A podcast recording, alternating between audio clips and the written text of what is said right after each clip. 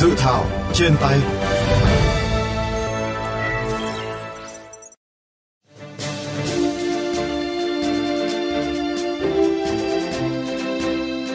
Thưa các bạn, dự thảo nghị định bảo vệ dữ liệu cá nhân do Bộ Công an soạn thảo có 6 chương 30 điều, gồm những quy định chung, biện pháp bảo vệ dữ liệu cá nhân,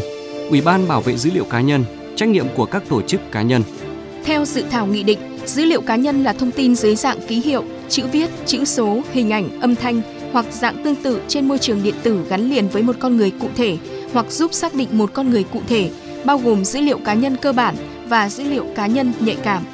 Dự thảo nghị định bảo vệ dữ liệu cá nhân quy định 11 quyền của chủ thể dữ liệu gồm quyền được biết, quyền đồng ý, quyền truy cập, quyền rút lại sự đồng ý, quyền xóa dữ liệu, quyền hạn chế xử lý dữ liệu, quyền cung cấp dữ liệu, quyền phản đối xử lý dữ liệu, quyền khiếu nại tố cáo, quyền yêu cầu bồi thường thiệt hại theo quy định của pháp luật, quyền tự bảo vệ. Cùng với 11 quyền 5 nghĩa vụ của chủ thể, dữ liệu cũng được quy định cụ thể tại dự thảo nghị định như có trách nhiệm tự bảo vệ dữ liệu cá nhân của mình, yêu cầu các tổ chức cá nhân khác có liên quan bảo vệ dữ liệu cá nhân của mình, tôn trọng bảo vệ dữ liệu cá nhân của người khác, cung cấp đầy đủ chính xác dữ liệu cá nhân khi đồng ý cho phép xử lý dữ liệu cá nhân. Đặc biệt, dự thảo nghị định bảo vệ dữ liệu cá nhân cũng quy định 5 trường hợp dữ liệu cá nhân được xử lý mà không cần sự đồng ý của chủ thể dữ liệu, chẳng hạn để bảo vệ tính mạng, sức khỏe của chủ thể dữ liệu hoặc người khác trong tình huống khẩn cấp. Thứ hai, việc công khai dữ liệu cá nhân theo quy định của luật. Thứ ba, việc xử lý dữ liệu của cơ quan nhà nước có thẩm quyền trong trường hợp tình trạng khẩn cấp về quốc phòng, an ninh quốc gia, trật tự an toàn xã hội, thảm họa lớn, dịch bệnh nguy hiểm. Thứ tư, để thực hiện nghĩa vụ theo hợp đồng của chủ thể dữ liệu với cơ quan, tổ chức, cá nhân có liên quan theo quy định của luật. Cuối cùng là phục vụ hoạt động của cơ quan nhà nước đã được quy định theo luật chuyên ngành. Do đây là nghị định không có đầu, tức là không phải hướng dẫn thực hiện luật nào khác, nên theo quy định của luật ban hành văn bản pháp luật thì thẩm quyền thuộc chính phủ nhưng phải trình Ủy ban Thường vụ Quốc hội. Dự thảo nghị định đã được Ủy ban Thường vụ Quốc hội cho ý kiến tại phiên họp thứ 20 vừa qua, sau đó sẽ được chỉnh lý, trình chính phủ xem xét, ban hành. Tiếng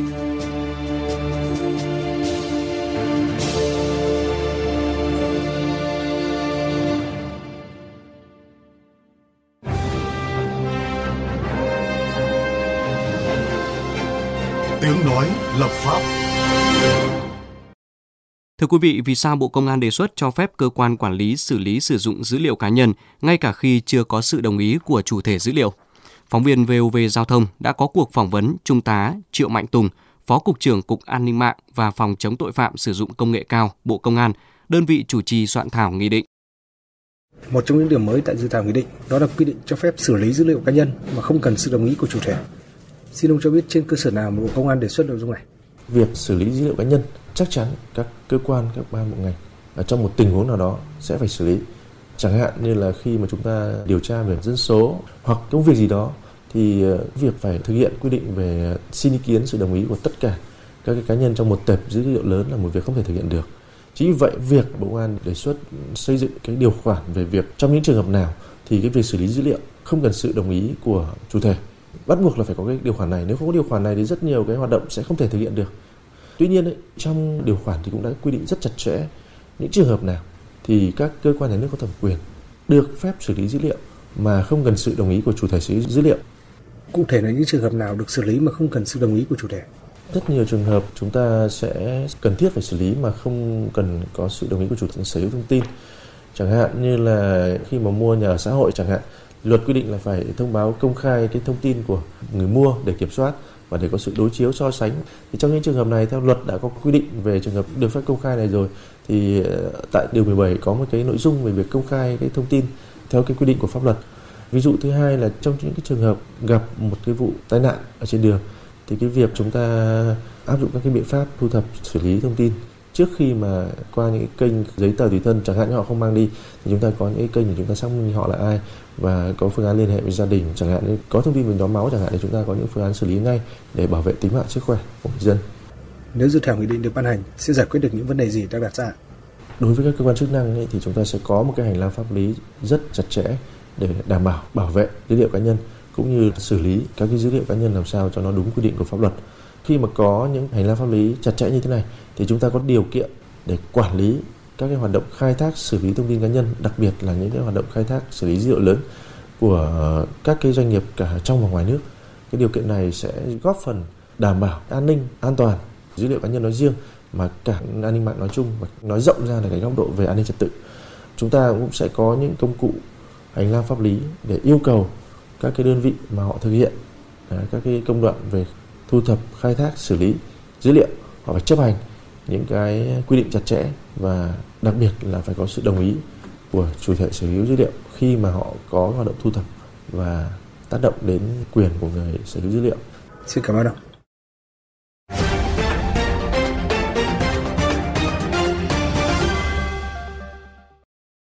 Thưa quý vị, việc cho phép cơ quan quản lý xử lý sử dụng dữ liệu cá nhân ngay cả khi chưa có sự đồng ý của chủ thể dữ liệu, nếu được ban hành sẽ có những tác động xã hội như thế nào?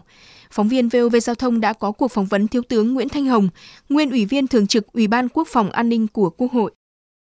Thưa ông, một trong những nội dung đáng chú ý của dự thảo nghị định là quy định những trường hợp mà cơ quan chức năng có thể phân tích dữ liệu cá nhân mà không cần sự đồng ý của chủ thể.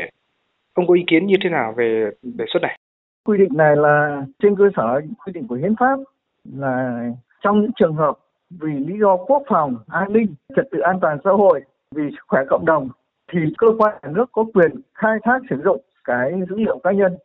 Tuy nhiên, chúng ta phải có một quy trình hết sức chặt chẽ bởi vì hiến pháp quy định cá nhân được bất khả xâm phạm về thư tín, về thông tin, về các bí mật đời tư. Cho nên trong những trường hợp vì những lý do như tôi đã nêu ấy, thì nhà nước có thể sử dụng các cái dữ liệu cá nhân. Tuy nhiên, quy trình sử dụng phải hết sức chặt chẽ, rõ ràng và trong những trường hợp cần thiết phải có sự giám sát chặt chẽ của các cơ quan chức năng để bảo đảm quyền bất khả xâm phạm của cá nhân về những thông tin bí mật đời tư về quyền ờ, con người và quyền công dân đã được quy định trong hiến pháp.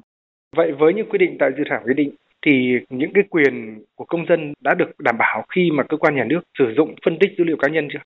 Thế là nếu mà với hình thức văn bản là nghị định, thứ hai nữa là với cái kỹ thuật xây dựng văn bản như hiện nay đấy thì tôi cho rằng nó chưa đáp ứng được yêu cầu à, về sự chặt chẽ, về tính minh bạch, về giám sát việc thực hiện các cái quy định liên quan đến thu thập, phân tích, xử lý rồi chuyển giao rồi tiết lộ các cái dữ liệu cá nhân mà trong nghị định đã đề cập.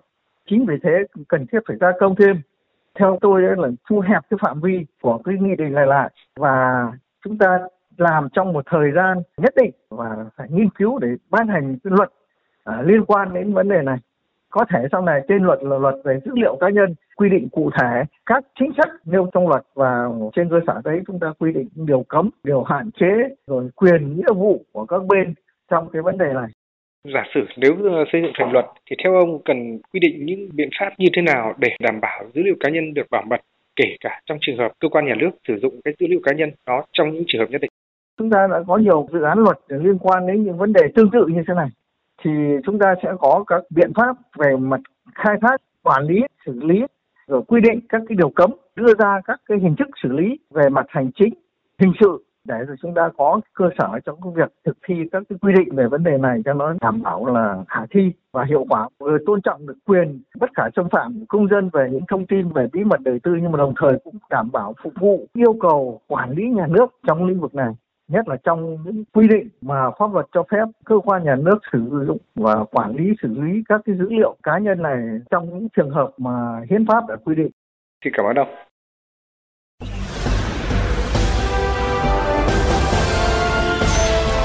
Góc công dân.